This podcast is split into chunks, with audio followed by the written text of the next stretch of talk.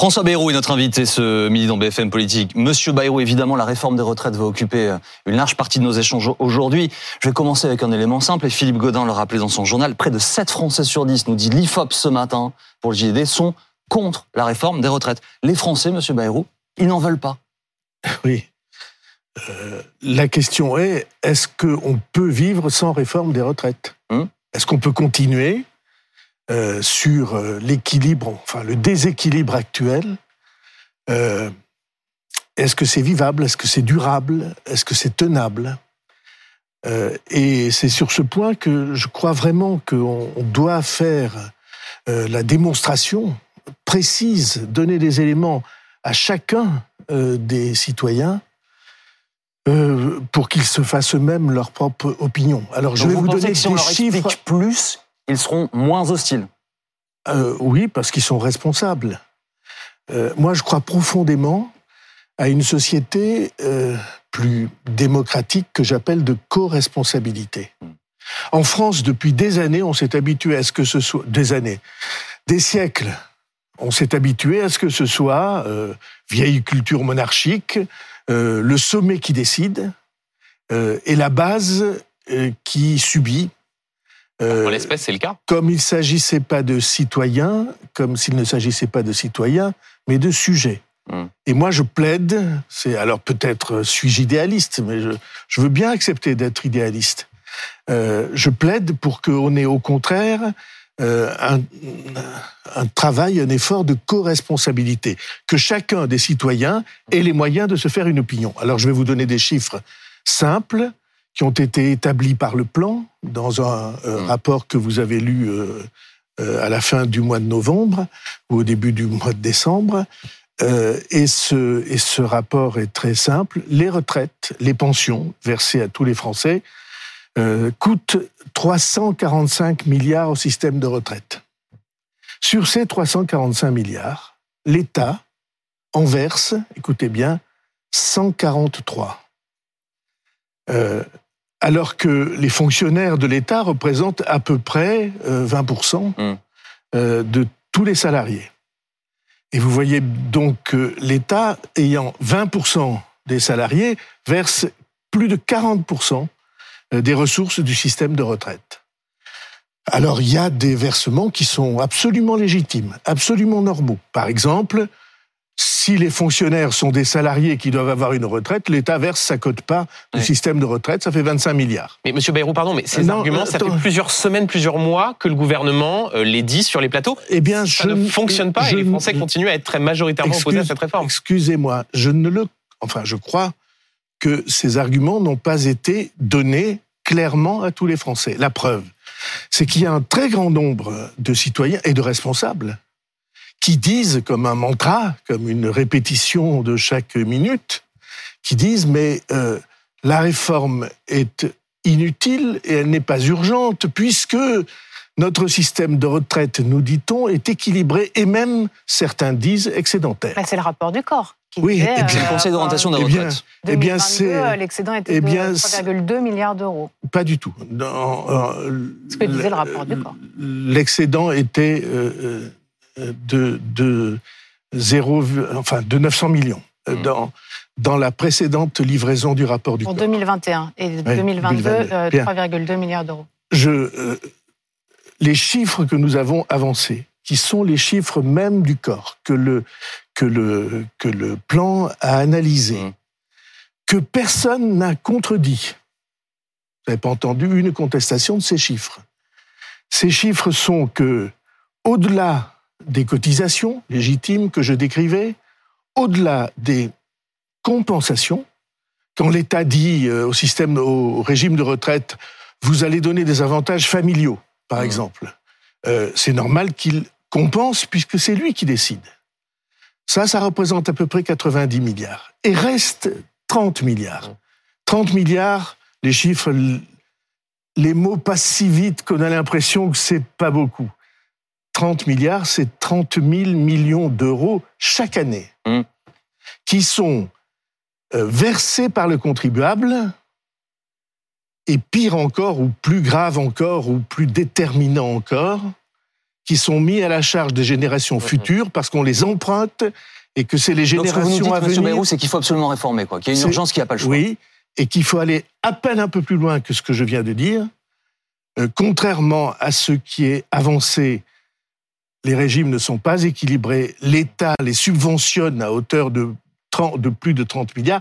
Et ce que décrivent les rapports que vous indiquez, c'est très simple, c'est que la situation va se détériorer si on va entre 10 et 15 milliards. Je pousse, je pousse votre raisonnement jusqu'au bout du bout du bout. Imaginons, le gouvernement prend le temps de faire la, la pédagogie, des semaines, des mois s'il le faut. Et pourquoi ne pas proposer ça au référendum ensuite? Pourquoi ne pas dire aux Français qui ne sont pas des sujets mais qui sont bien des citoyens co-responsables Allez-y, prononcez-vous. Vous me, vous me prenez dans le sens du poil parce que j'ai toujours plaidé hum. pour que cette réforme euh, soit euh, un jour, si on voulait qu'elle soit acceptée sans difficulté, la thèse que j'ai défendue comme citoyen, comme hum. candidat à l'élection présidentielle, à chaque élection présidentielle où j'ai proposer un projet pour les Français, il y avait cette idée que, au bout du compte, hein, si l'on, euh, si chaque Français a le sentiment que cette réforme, ou a la certitude euh, que cette réforme, elle n'est pas faite pour des intérêts euh, du gouvernement, ni pour des intérêts de la majorité,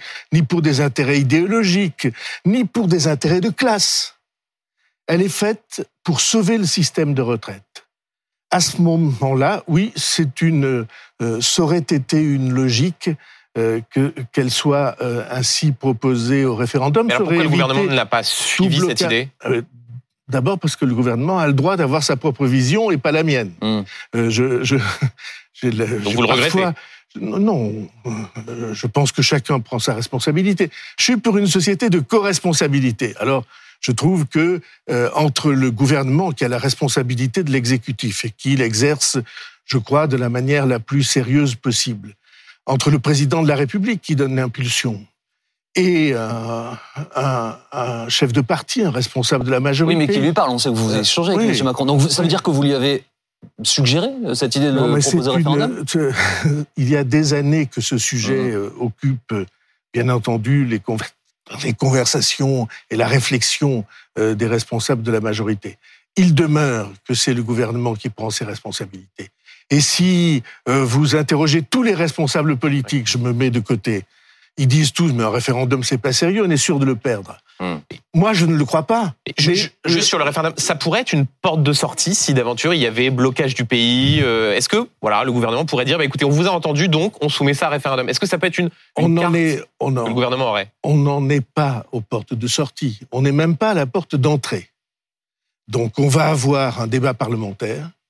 On va avoir sûrement des tensions dans le pays. Alors justement, Monsieur Bayrou, je, voudrais m'arrêter là-dessus un instant, si vous me permettez. Ces, ces euh, moments de confrontation. La porte d'entrée, pour, pour reprendre votre Et analogie, après, il y a d'autres étapes sur lesquelles on reviendra. La porte d'entrée, euh, il y a déjà du monde devant. Hein. Euh, donc les Français, nous l'avons évoqué, Benjamin, et les Français et les syndicats. Oui, pour la première fois depuis 12 ans, le front syndical est euh, uni malgré les, semaines, les mois de concertation. Ça veut dire que ça n'a servi à rien. Même les, semaines supplémentaires que vous, avez, que vous aviez appelées de vos voeux euh, au mois d'octobre, ça n'a servi à rien. Tous les syndicats sont contre. Euh, je ne crois pas du tout ça. Je crois exactement le contraire. Je vais essayer de vous le montrer.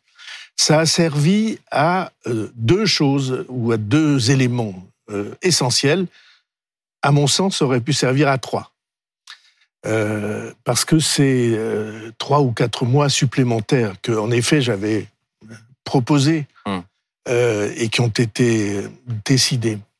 Ils ont servi d'abord à, une, à des concertations approfondies, des discussions approfondies hum. avec les syndicats sur des sujets essentiels. les carrières longues, la pénibilité, on reviendra sûrement hum. sur ces, sur ces aspects-là. Et tous les syndicats, sans exception, ont dit que ça avait été utile. Mais les positions n'ont pas changé. Attendez, les positions n'ont pas changé sur l'âge. Mais, oui, et sur la réforme. Mais ce, ce projet euh, est un projet qui est beaucoup plus large que l'âge, euh, et il faudra d'ailleurs qu'il le soit dans la réalité. Oui, mais l'âge, par exemple, euh, attendez, ce qui fait bloquer notamment la CFDT. Attendez, laissez-moi aller au bout. J'ai dit trois éléments. Un, les concertations, les discussions qui ont eu lieu avec les syndicats. Deux, probablement l'élément le plus important. On a évité le risque incroyable pour moi, euh, insupportable, qui était que les Français aient le sentiment que dans une réforme dissimulée, brutale, à la sauvette, par un amendement déposé un soir, on se mettait dans la situation de prendre à, revers ou de prendre par surprise l'opinion. Hmm. Ça, à mon sens, ça aurait été une rupture de ce, de ce contrat de confiance démocratique dont on a besoin. Une troisième chose qui, qui aurait pu être euh, cultivée à cette occasion, euh, c'est de faire cette pédagogie profonde avec les, avec les chiffres précis, les données précises, le, les éléments précis de démographie. Euh, vous trouverez aussi, pour ceux que ça intéresse, le rapport sur la démographie du plan. Euh, euh, je dis à tous ceux que ça intéresse, les rapports sur euh, les chiffres que j'ai donnés sur les retraites, aussi bien que sur la démographie, vous allez sur plan.fr et vous allez avoir tous ces rapports précis. La, question de la pédagogie, on va, on va y revenir, mais pour reparler des discussions avec les syndicats, notamment pendant ce mois de délai que s'était octroyé le, le gouvernement, l'exécutif avait tout misé sur la CFDT en disant Bon, bah, malgré un désaccord sur l'âge, Laurent Berger va quand même saluer des avancées. C'est pas le cas. Il a redit qu'il n'y aurait pas de, deal. Qu'est-ce qui n'a pas marché Il a salué les avancées. Alors, un mot sur. Qu'est-ce que ça change Un mot sur. Qu'est-ce qu'il défilera euh, ce jeudi euh, avec les, les, Un mot sur la démocratie sociale. Euh, moi, je considère que le, le projet de la France, le projet républicain, démocratique du pays, impose un dialogue avec les organisations syndicales et une organisation du pays qui euh, euh, prend en compte ce dialogue-là. Euh, je ne considère pas du tout les syndicats comme des emmerdeurs. Parfois, ils prennent des décisions que je ne peux pas approuver. Ce qui s'est passé à Noël avec le blocage des trains et qui a mmh. empêché un très grand nombre de gens et de gens seuls. un peu débordés à ce moment-là. Et de gens seuls de, d'aller voir leur famille, j'ai trouvé que ça n'était pas juste. Après, euh, là, en l'occurrence, les contrôleurs, ils ont fait ça sans les syndicats. Oui. oui euh, c'est la base qui a dépassé les. Vous voyez bien qu'on dit la même chose. Euh, si on avait une démocratie sociale qui fonctionne, ce type de dysfonctionnement ne serait, ne serait pas arrivé.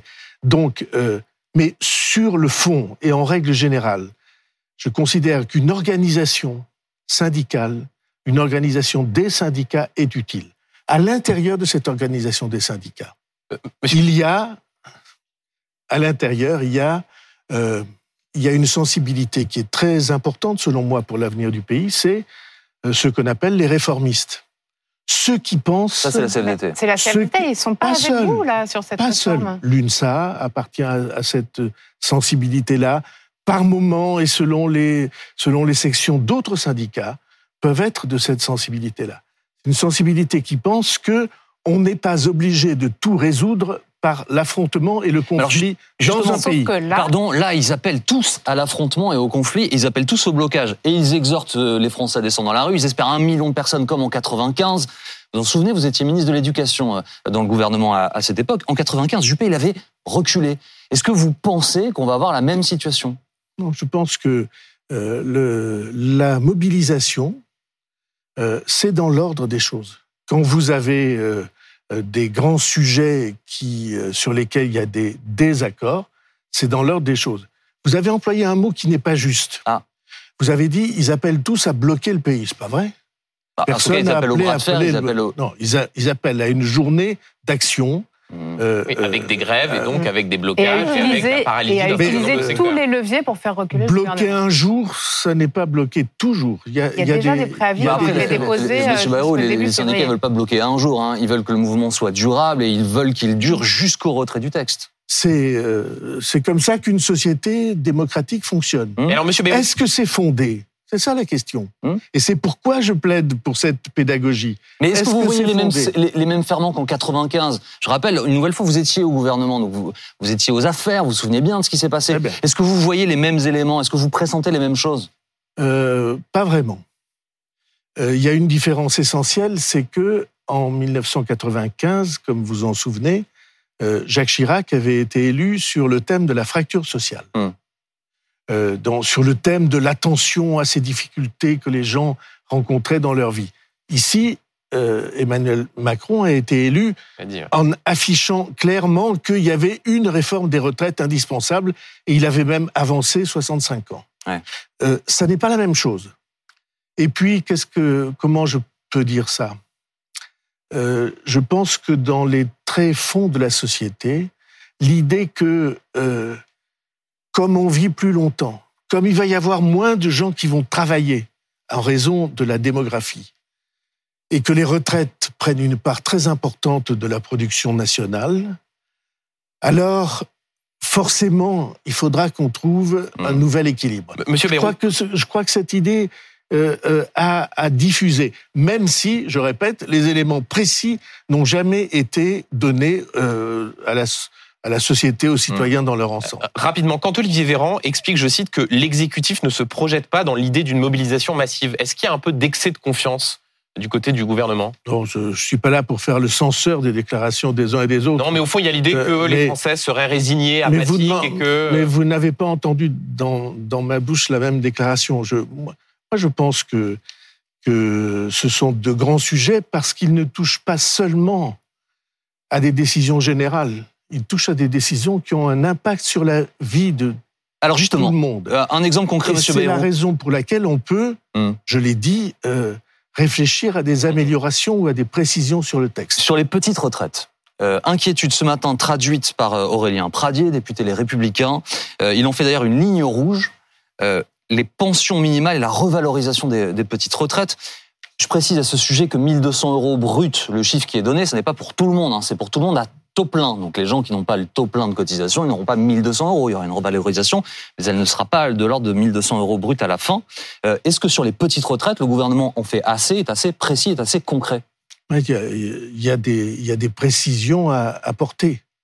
Euh, la date, le financement, euh, le, la prise en compte, le, la différence, combien représente en net euh, 1200 euros bruts, ça fait 1150 à peu près, quelque mmh. chose de cet ordre.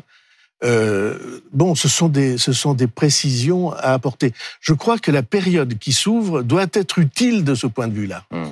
Euh, et elle va, alors, comme vous savez, elle aurait dû être utile dans un débat à l'Assemblée nationale. Parce que c'est euh, les, les, trois semaines mmh. euh, qui vont être prises à l'Assemblée nationale auraient dû donner, à des donner lieu à des discussions approfondies sur chacun de ces points. Il se trouve que une partie des oppositions a décidé de bloquer le débat, de bloquer l'Assemblée nationale. Moi, je trouve que c'est une mauvaise idée. Euh, je vois très bien pourquoi ils le font. Ça s'appelle de la flibuste, du flibustering en anglais. Euh, euh, c'est absolument classique. On mobilise tous les artifices et notamment le dépôt de dizaines de milliers d'amendements, comme il faut cinq minutes par amendement. Et le gouvernement a décidé de restreindre le temps parlementaire aussi. 50 jours maximum dans un texte budgétaire. Hein. Donc utilisation de 49.3 possible. Ça n'est pas une décision du gouvernement, c'est la Constitution. Ah si, c'est ah, le, choix le, choix du gouvernement d'utiliser ce véhicule-là. Oui, bah, oui. Et il y a une part de tactique et tout le monde le sait. Oui. Ah, nous allons marquer une petite pause, Monsieur Bayrou, et on revient en direct dans un instant. Euh, tradition cette année dans l'émission, je vous montrerai trois photos également euh, au retour de pub. Derrière chaque photo, il y a une question d'actualité. A tout de suite pour la suite de BFM Politique.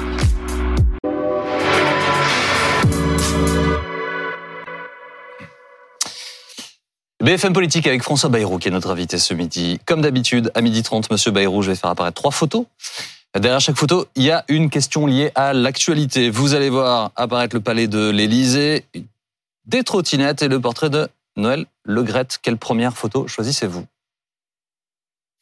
C'est vous qui choisissez ah non, c'est vous, c'est ça le concept. Le palais de l'Élysée, qu'est-ce que vous voulez me demander sur le palais de l'Élysée? Eh ben, Il y a un proche du pouvoir, euh, cité dans la presse cette semaine, qui estime que vous préparez, je le cite, votre coup pour 2027. Est-ce que vous y pensez toujours à la présidence de la République? Euh, S'il y a un seul euh, responsable politique qui ne pense pas à l'élection majeure, c'est qu'on euh, on se demande ce qu'il fait dans, ce, dans, dans cet engagement, dans ce jeu. Euh, c'est là, comme vous savez bien, que tout se joue. Euh, est-ce que c'est pour moi, à titre personnel, une obsession de chaque matin? Non. Euh, est-ce que, cela dit, c'est une, c'est une engagement écarté? Non. j'ai été candidat trop jeune à certaines époques. Euh, à la présidence de la République, on a même failli réaliser ce qui a été réalisé en 2017 avec Emmanuel Macron. On a failli le réaliser en 2007. Euh, je, je, suis pleinement engagé dans la question de l'avenir du pays. Vous avez le bon, âge, le, le, bon âge éventuellement 2027. Vous dites j'étais trop jeune. Oui. dire que... Euh, oui. Ben, vous savez bien aujourd'hui, si vous regardez tous les pays du monde, sans quasiment aucune exception, euh, tous euh, ont des présidents de la République qui sont ou du même âge ou plus âgés que moi. Lula vient d'être élu au Brésil. Hmm. Euh, il est comme vous savez, d'une génération un peu antérieure à la mienne. Euh, Savoir optimiste. Et non, c'est c'est pas ça la question. La question est est-ce que vous avez le sentiment que la vision que vous avez peut être utile à une nouvelle étape du pays, utile dans euh, une fonction ou utile hmm. dans un engagement. J'ai toujours eu ce sentiment. Et ça veut dire que là, s'il y a un trou de souris, vous irez? Non, je parle, je parle pas comme ça. Parce que ça, c'est l'obsession. C'est, c'est dire, mais voyons, comment on va faire pour dégager? Je n'ai pas cette obsession. Mais vous n'excluez pas d'être un nouveau candidat à la présidence de la République. Je n'exclus jamais rien. Euh, il nous reste deux photos, Monsieur Bayrou, euh, des trottinettes et Noël Legrette. Dans cet ordre, les trottinettes, ben, je suis comme tout le monde, je trouve ça parfois ou souvent extrêmement agaçant. Mais alors je vous pose quand même la question, dangereux. Bayrou. Et euh, la maire de Paris, Anne Hidalgo, va organiser une votation sur les trottinettes donc euh, en libre service. Elle souhaite, faut dire les choses, elle le dit elle-même, elle souhaite les voir disparaître. Vous êtes vous-même le maire d'une ville. Ben, euh, est-ce que vous êtes pour ou contre ces trottinettes en libre service Nous n'en avons pas à peau. Et vous ne souhaitez pas que ça arrive? C'est un début de réponse. Allez, reprenons le fil de nos échanges, si vous voulez bien, sur les, les, retraites, cette réforme qui, euh, qui arrive. Euh, parmi les pistes que vous avez avancées, vous, dans le débat, il y avait l'augmentation des cotisations patronales. Le gouvernement vous répond, clair, net, ça casserait l'emploi. Oui, je ne crois pas ça du tout. Euh, je vais essayer de, vous le montrer. D'abord, c'est un geste qui montrerait qu'on sort du cycle infernal dans lequel on est engagé des retraites payées par les générations futures. C'est quand même un truc complètement dingue. Vous vous arrêtez une seconde, vous dites, euh, il y a des choses qu'on peut partager avec les générations futures. Si vous construisez une université, un hôpital, euh, des écoles, c'est légitime, des, des, réseaux routiers ou ferroviaires, il est légitime de le partager avec les générations futures, c'est-à-dire d'emprunter et qu'on répartisse la charge sur les générations futures parce qu'elles vont s'en servir.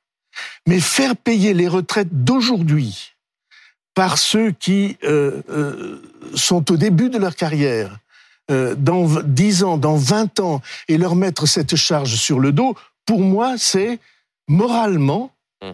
inacceptable. et donc, il faut, il faut sortir de ce cycle-là. Donc, on demande aux entreprises de payer plus. C'est la raison pour laquelle ce que je plaide, c'est qu'on ait un plan de retour progressif à l'équilibre, pas seulement l'effacement des déficits futurs, ce qu'on est en train de faire, c'est déjà pas mal, mais l'effacement des déficits actuels aussi. Donc dans, dans, un plan progressif. Et ce plan progressif, comment on peut faire pour euh, y arriver? Un, l'arme principale, c'est le plein emploi. Mmh. Pour ça que le gouvernement a raison de travailler sur ce sujet. Euh, deuxièmement, des, progrès de productivité pour le pays, c'est très important euh, aussi. Hum. Euh, et plus de personnes au travail, et notamment que les seniors ne soient pas éjectés du travail. Parce que pour l'instant, on n'est pas bon sur le sujet. Hein. On, est, on est les derniers. Hum. Donc, donc, très gros travail. Mais et si une participation modeste des entreprises peut donner aux Français le sentiment de justice sur ces affaires-là. Alors pourquoi le gouvernement dit que vous avez tort et que ça casserait l'emploi Mais, euh, je vous dis, on a droit à la nuance, on a droit à des différences. Et vous espérez que ça puisse in fine être adopté Je vous dis une chose. Qu'est-ce que ça représente? Euh, les retraites, les cotisations euh, des entreprises sur les retraites, c'est 16,5% du salaire, des, de la masse salariale. Mais il y a aussi euh, tout ce qui touche au, euh, à la sécurité sociale, toutes, hum. toutes ces... Euh, ce qui veut dire que cette, cette augmentation de 1% des cotisations patronales ça doit représenter 0,5, 0,6, 0,7% d'une masse salariale qui va augmenter cette année de 5%. C'est le, ça serait le dixième de l'augmentation de la masse salariale cette année. Je ne considère pas que ce soit euh, un, un, attentat contre l'avenir du pays, l'avenir des entreprises, l'économie. Je pense que c'est un des moyens, j'en ai cité quatre ou cinq devant vous, un des moyens de revenir hum. à un équilibre progressif du, des, du système de retraite. En l'état actuel des choses, dans la copie du gouvernement, certains devront travailler 44 ans contre 43 ans pour les autres. Euh, les républicains euh, demandent à ce que ce soit corrigé dans le texte. Est-ce que c'est votre avis aussi? Ben, C'est le débat parlementaire qui va le dire. C'est intéressant qu'il y ait un débat, qu'il y ait un débat parlementaire. Il y a encore une idée qui est, qui est euh, sans doute intéressante dans ces, dans ces débats, c'est qu'on est un point de rendez-vous dans plusieurs années, ce qu'on appelle, la clause de revoyure. pas très joli, une clause de revoyure, c'est-à-dire on dit dans quatre ans, euh, on fera le bilan. On verra où on en est. Et du coup, est-ce que c'est comme les chiffres que je vous donne pas faire des réformes tous les cinq ans Enfin, à la fin, que les Français se retrouvent tous les cinq ans inquiets. Ah, c'est une question très intéressante. Hmm. Euh, là encore, c'est une idée minoritaire. Mais je défends des idées minoritaires assez souvent avec l'idée qu'une idée minoritaire peut se retrouver majoritaire un jour. Et que la plupart du temps, si vous voulez devenir majoritaire, il faut commencer minoritaire. Euh, je pense qu'il faudrait trouver une nouvelle gouvernance de notre système de retraite. Ça n'est pas normal qu'on aille de crise en crise, de crispation en crispation, d'affrontement en affrontement. Je le répète, alors qu'il s'agit d'un sujet d'intérêt général. Donc ça veut dire, par exemple, on aura un système. Je vais prendre un exemple. Un système qui euh, évolue seul, on dirait euh, tous les dix ans, on augmente qui évolue, qui évolue euh, quasiment en continu. Je vais prendre un exemple. Ce système, il existe. La pour les retraites du privé, qui elles sont équilibrées. Hmm. Je dis ça au passage parce que euh, on fait comme si euh, l'Agir Carco a un conseil d'administration entre les mains des partenaires sociaux. Et là, ils n'ont pas fait grève, ils ont pris les décisions nécessaires. Les syndicats ont pris ensemble, avec le patronat, les décisions nécessaires pour que le régime de retraite du privé soit équilibré.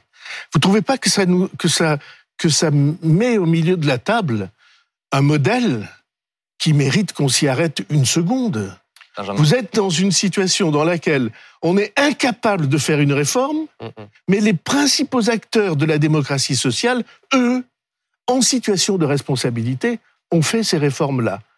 Sur, la question, François Bayrou, de, cette réforme, on voit qu'il y a un deal qui est en train de, comment dire, qui est annoncé entre le gouvernement et les Républicains. Ils ont été reçus à plusieurs reprises par Elisabeth Borne. C'est quoi? C'est la réforme Eric Ciotti, comme le disent les Républicains? Est-ce que ça vous ça vous agace qui est ce voilà cet accord et que tout cela penche clairement euh, à droite? Ça, c'est quand vous êtes dans le bocal politique. Euh, vous êtes un peu dans, le bocal aussi. et en l'occurrence, il a donné euh, des mesures concrètes dans le texte. Plus ou moins, et de, de plus en plus éloigné de, du bocal. Euh, c'est ça le, le, privilège de l'expérience dont vous, dont vous parliez euh, à l'instant. Euh, quand vous êtes dans le bocal politique, vous dites, mais voyons, le gain est pour qui? Mais vous vous rendez pas compte que la société française tout entière se fout de savoir, pardon de la vulgarité de mon expression, se fiche de savoir euh, pour qui est le gain? Non mais vous qui prenez et, qui prenez le dépassement des clivages, ça ne vous pose pas de problème qu'il ben, y ait un accord entre le gouvernement et la droite sur ce sujet et Question assez simple. Et hein, pas seulement avec la droite, j'espère que d'autres vont s'y intéresser. Euh, vous dites, vous avez prôné le dépassement des clivages. On y est. C'est précisément pourquoi je trouve que, que, que cette démarche d'intérêt général qui peut faire discuter avec d'autres. Vous croyez pas qu'il y a des membres du Parti socialiste nombreux euh, qui pensent la même chose? La réforme Touraine, réforme de mmh. gouvernement socialiste, euh, euh, qui avait été votée et que, qui va être accélérée en partie. Le, cette partie-là de l'opinion savait bien qu'il fallait faire la réforme. Mmh.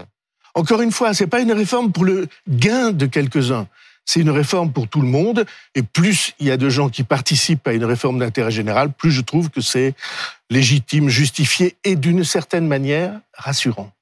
Monsieur Bayrou, euh, d'autres sujets occupent évidemment euh, l'actualité.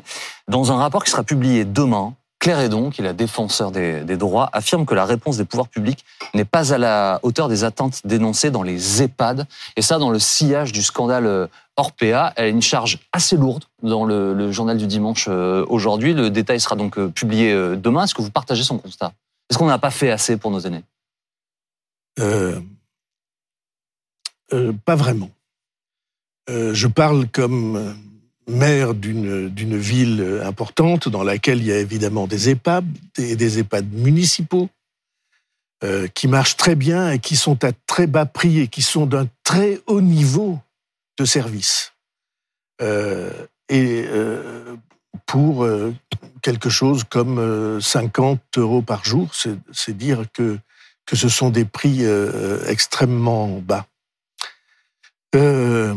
je pense qu'il y a des choses formidables qui se font dans les EHPAD et que la manière de cibler que les médias euh, utilisent, parce que c'est le c'est la règle du jeu médiatique, la manière de cibler euh, ces, ces organisations et ces femmes et ces hommes qui sont associatives parfois, qui sont municipales, qui sont d'intérêt général, qui sont aussi parfois, lucratives, et c'est ça le sujet. Qui sont Elles sont d'ordre de, privé, et c'est là surtout le sujet. Et aussi, il y a des il y a des établissements qui sont aussi très bien dans ces systèmes-là. Qu'il y ait des excès, alors il faut s'en prendre euh, à ceux qui laissent faire ces excès. Euh, parce que euh, il n'est pas possible que ces excès n'aient pas été montrés, signalés. Eh bien, il faut regarder si on peut indiquer des manières de faire et des manières de vérifier la vie dans ces établissements. Mais ils sont indispensables, ces établissements, mmh. indispensables, il faudra inventer, nous sommes en train de préparer euh, au plan une étude qui va sortir dans les jours qui viennent sur le vieillissement de la population. Euh, il faudra préparer d'autres approches que les EHPAD. Il y a beaucoup d'innovations à trouver dans ce système euh, et, et, beaucoup de progrès à faire. Mais je ne veux pas jeter la pierre à l'ensemble des EHPAD sous prétexte de dérives indiscutables et inacceptables. autre sujet dramatique. mais minoritaire. Autre sujet dramatique cette, euh, cette semaine, le suicide d'un jeune garçon, Lucas. Il avait 13 ans. Euh, il était victime d'homophobie. Il avait euh, déclaré son homosexualité à ses, à ses parents. Euh, ses camarades de classe euh, lui en ont fait payer un, un, prix terrible. Il a décidé de, de mettre fin à, à, ses jours. Le harcèlement scolaire, c'est un fléau. Vous avez été ministre de l'Éducation, je le rappelle. Comment on sort de ça? Il y a Lucas, 13 ans. Je pourrais vous citer Ambre, 11 ans, qui a mis fin à ses jours le, jour de Noël. Euh, et il y a malheureusement trop, beaucoup trop d'enfants qui décident d'en terminer pour ces raisons-là. Euh, le harcèlement scolaire, c'est une des choses les plus dégueulasses qu'on puisse rencontrer. Euh, et on ne peut lutter que par une alerte perpétuelle et une une éducation morale. Pardon d'employer des mots qui s'utilisent plus. Euh, depuis des années, je suis obsédé par la question de la solitude. On est une société avec des réseaux sociaux innombrables, où tout le monde semble connecté à tout le monde, et en réalité, probablement jamais la solitude n'a été aussi importante. Et c'est la même solitude à tous les moments de la vie. Euh, les personnes âgées, euh, le, les couples qui explosent, le chômage, euh, l'entrée à l'université, c'est autant d'occasions de solitude. Nous avons monté à Pau un plan anti-solitude depuis déjà cinq ans, où on s'efforce d'aller chercher à leur domicile les personnes. Et la solitude de la cour de récréation, c'est la même solitude. Euh, euh, il y avait beaucoup de camarades qui avaient vu. Peut-être beaucoup de camarades qui avaient participé. Euh, qui a expliqué à ses enfants que quand on voit, il faut dire. Est-ce que les médias eux-mêmes le font? C'est pas pour vous mettre en cause. Hein. J'essaie de que Les enfants de 12 ans nous regardent nous, par exemple. Ah, ça dépend de comment vous le faites comment les médias en général le font, comment les réseaux sociaux le font. Il y a une camarade de, Lucas qui disait on n'a pas vu qu'il n'allait pas bien, on a cru qu'il allait mieux et on n'avait pas vu qu'il allait qu'il avait replongé. Ça pose aussi la question du suivi et de l'accompagnement. Et le et ces drames, quel que soit l'âge, on retrouve toujours les mêmes remarques. Mais est-ce que ça veut dire on croyait qu'il allait mieux, on croyait qu'elle allait mieux. Monsieur Bayrou, mais le fait d'avoir fait évoluer la loi euh, en 2022, donc en fait, euh, désormais, il y a des peines d'emprisonnement, euh, il y a des amendes qui sont possibles. Je rappelle que pour un enfant, le discernement est considéré comme de toute façon aboli avant 13 ans, sauf si on arrive à démontrer l'inverse. Il peut être pénalement responsable, mais uniquement dans certaines conditions. ça, plus les numéros verts qui sont mis en place, 30 18, 30 19, 30 20, bon, les, les gouvernements successifs essaient, mais force est de constater qu'ils échouent pour l'instant. Oui, mais si vous croyez que la vie est facile. Ah, c'est pas ce que je dis. Et qu'il est facile de décider que les, que les comportements terribles, on va les changer parce qu'on aura changé un texte. C'est beaucoup plus profond que ça. Et c'est pourquoi je parle d'éducation morale. Donc ça doit se passer à l'école, cette éducation morale? Ah, Dans la famille. il y a des familles qui... Sur les écrans. Hmm. Ils passent leur vie sur les écrans. Et, et au lieu de, de pousser, comme on le dit, des publicités, pour euh, tout un tas de choses qui les ciblent. Si on avait une action publique, les publicitaires pourraient y participer, les médias pourraient y participer, les réseaux sociaux pourraient y participer, en disant que quand on voit, on dit. Euh, quand on voit, on dit parce que, au bout du compte, il y a le pire de ce qui peut arriver. En tout cas, je trouve que d'une certaine manière, dire qu'il faut faire un texte de plus, hmm. c'est se débarrasser du sujet. Nous allons rester à l'école d'une autre manière. Benjamin. Euh, oui, on a vu cette semaine revenir le débat autour de l'uniforme obligatoire à l'école. Une proposition de loi Rassemblement national a été rejetée euh, jeudi. Euh, la première dame, Brigitte Macron, a surpris en s'y déclarant favorable dans les colonnes du, Parisien. Vous avez plusieurs fois dit que vous y étiez favorable, notamment en 2006. Est-ce que c'est toujours le cas? Est-ce que vous êtes favorable à l'uniforme obligatoire à l'école? Je peux vous faire une confidence. Allez-y. Euh, toute ma vie, j'ai rêvé de créer une école. Je l'ai pas fait parce que c'était un peu un peu lourd et que ma famille parfois pense que j'en fais déjà assez sur des tas de sujets euh, et que d'une certaine manière c'est à leur dépens. Euh, J'aurais mis un uniforme dans cette école. Mais l'uniforme, c'est pas une tradition française. Euh, il y a des gens qui disent autrefois il y avait des uniformes. C'est pas vrai. Il y a une blouse. Il y avait, une blouse, ce qui n'est pas tout à fait un uniforme. Mais dans les Outre-mer, il y a euh, les uniformes obligatoires. Oui, parce que euh, la tradition anglo-saxonne, qui est formidable, qui est formidable. Le, J'ai des souvenirs précis dans les bidonvilles de Mumbai de voir des gamins pieds nus en uniforme, chic des, petites filles et des petits garçons euh, d'école primaire. Euh, euh, c'est un signe d'appartenance et de valorisation. Mais je ne pense pas qu'on puisse l'imposer du sommet. Je pense que les conseils d'école doivent s'en saisir. c'est à eux de discuter. On, verra des expériences. en tout cas, ça veut dire quelque chose de très important au-delà du sujet de l'uniforme, c'est le débat sur l'uniforme. Le débat sur l'uniforme, il dit quelque chose, c'est qu'il y a un besoin d'ordre dans la société. Et, dans ce Il y a un besoin de, de reprendre le contrôle. Dans ce débat, euh, certains euh, au sein de la majorité étaient favorables, se sont dit favorables euh, justement au port de l'uniforme, et pourtant ils n'ont pas voté la proposition de loi du Rassemblement national. Est-ce que c'est pas un peu hypocrite? Marine Le Pen, elle dit eh ben, c'est la preuve de leur sectarisme. Oui, c'est des jeux parlementaires. Je, hum. comme, comme vous avez vu, je n'ai pas l'intention d'entrer là-dedans. Euh, mais je pense que ça dit quelque chose d'une attente profonde de la société dans laquelle on est. Je vais vous dire une chose de plus sur l'uniforme. Euh, ce qui me plaît d'ailleurs, vous avez dit que je m'étais prononcé autrefois sur le sujet. Ce qui est euh, insupportable, c'est la tyrannie des marques et la tyrannie des marques précisément chez les enfants hum. qui sont dans des familles euh, qui n'ont pas les moyens euh, et, qui, et qui croient trouver et qui je connais des exemples où, euh, où ils martyrisent leurs parents, hum. leurs mères, c'est parfois des mères seules ou souvent des mères seules, pour trouver une reconnaissance, il passe par les marques. Et là encore, la question de la reconnaissance qui passe pas par l'argent est une question vitale de la société dans laquelle on est. Monsieur Bayrou, euh, Adrien Caténin est revenu à l'Assemblée nationale. Euh, au mois de décembre, vous dénonciez ce que vous aviez appelé une, chasse à l'homme. Vous disiez, moi, j'ai dit, je ne participe, pas, à la chasse à l'homme. Qu'est-ce que vous dites aujourd'hui? Est-ce que vous êtes à l'aise avec l'idée qu'Adrien Quatennens, je rappelle, était condamné pour avoir euh, giflé son épouse, revienne sur les bancs de l'Assemblée nationale? Euh, C'est sa conduite avec laquelle je suis pas à l'aise. Ce, ce, genre de d'explosion, je suis pas à l'aise avec.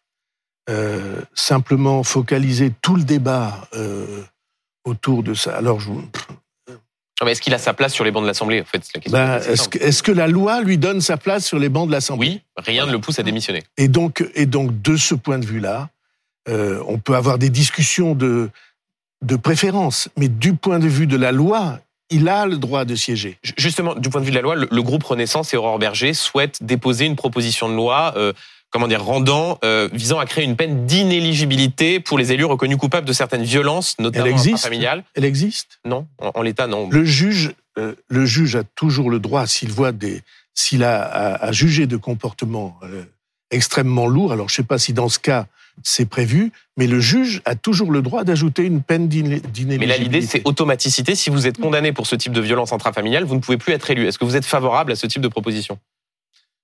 J'aime pas trop les règles générales comme ça qui sont qui sont lancées euh, en pâture. Hmm. Je, trouve que je trouve que le discernement du juge, hmm.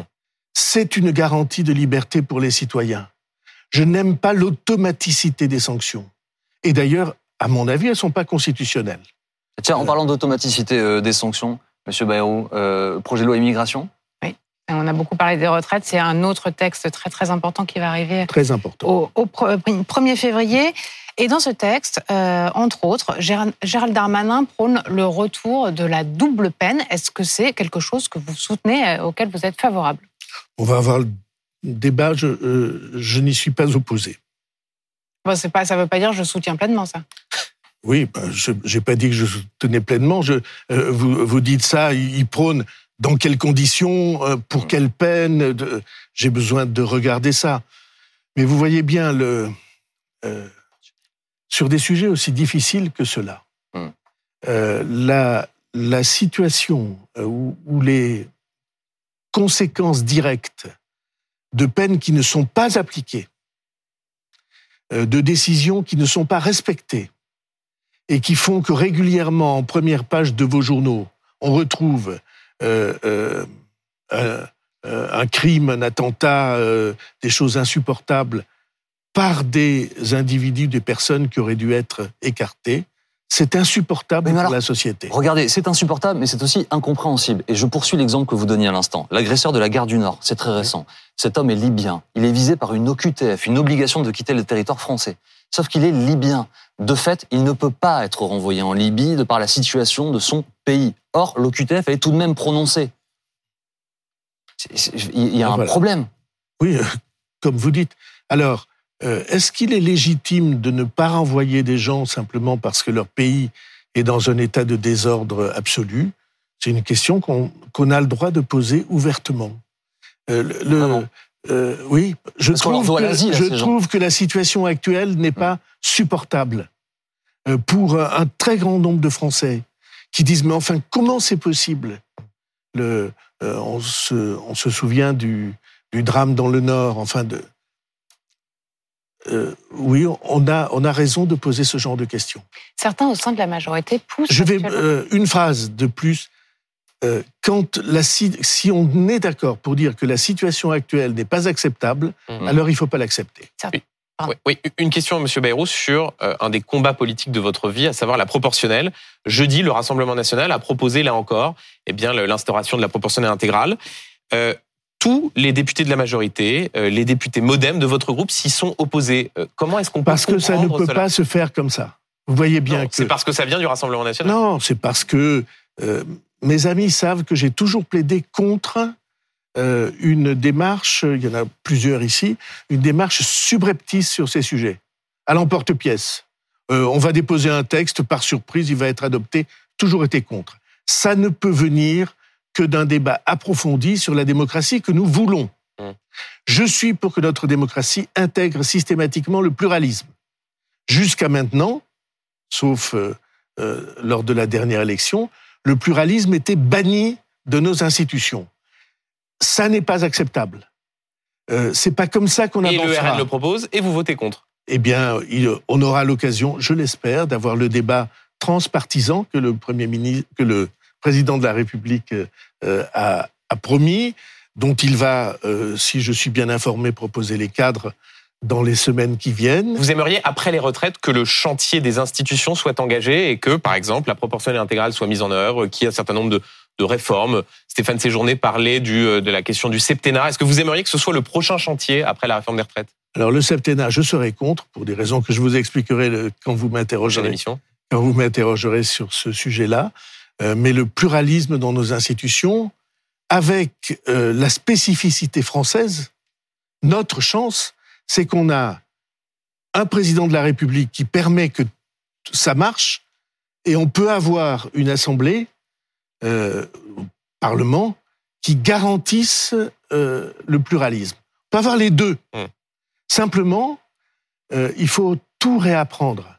Par exemple, je suis de ceux, là encore minoritaires, qui pensent qu'il faut changer le mode de fonctionnement de l'Assemblée nationale. Alors, on me dit c'est impossible. On me dit toujours que c'est impossible, pour l'instant, en tout cas. Mais je suis pour que on n'ait plus cette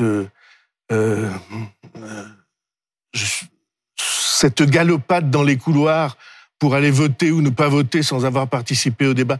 Je suis que, comme au Parlement européen, on puisse examiner plusieurs textes en même temps et qu'on vote toujours en présence, toujours en scrutin public, sur tous les textes et tous les amendements. Comme ça, on n'a plus le... Euh, et puis, je suis pour qu'on sorte de, cette ambiance de corrida euh, dans laquelle on vit depuis euh, presque un an à l'Assemblée nationale et qui est une manière de dévaloriser l'institution à laquelle on appartient. Merci beaucoup, Monsieur Bayrou. Merci d'avoir été l'invité de BFM TV ce midi. Merci beaucoup, Pauline et Benjamin. Alors, la réforme des retraites, nous y reviendrons ce soir à 19h. Euh, dans un format un peu original, des Français vont interroger des syndicalistes. Souvent, les Français qui posent des questions aux responsables politiques, bah là, les syndicalistes vont expliquer aux Français pourquoi ils décident euh, de bloquer ce qui ne leur convient pas et répondront aux questions concrètes euh, que se posent les Français. À 18h, évidemment, je serai entouré de ma bande comme d'habitude. Et là, maintenant, tout de suite, ne bougez pas. Cette affaire suivante, Dominique Rizet et Philippe Godin. Belle journée à tout à l'heure.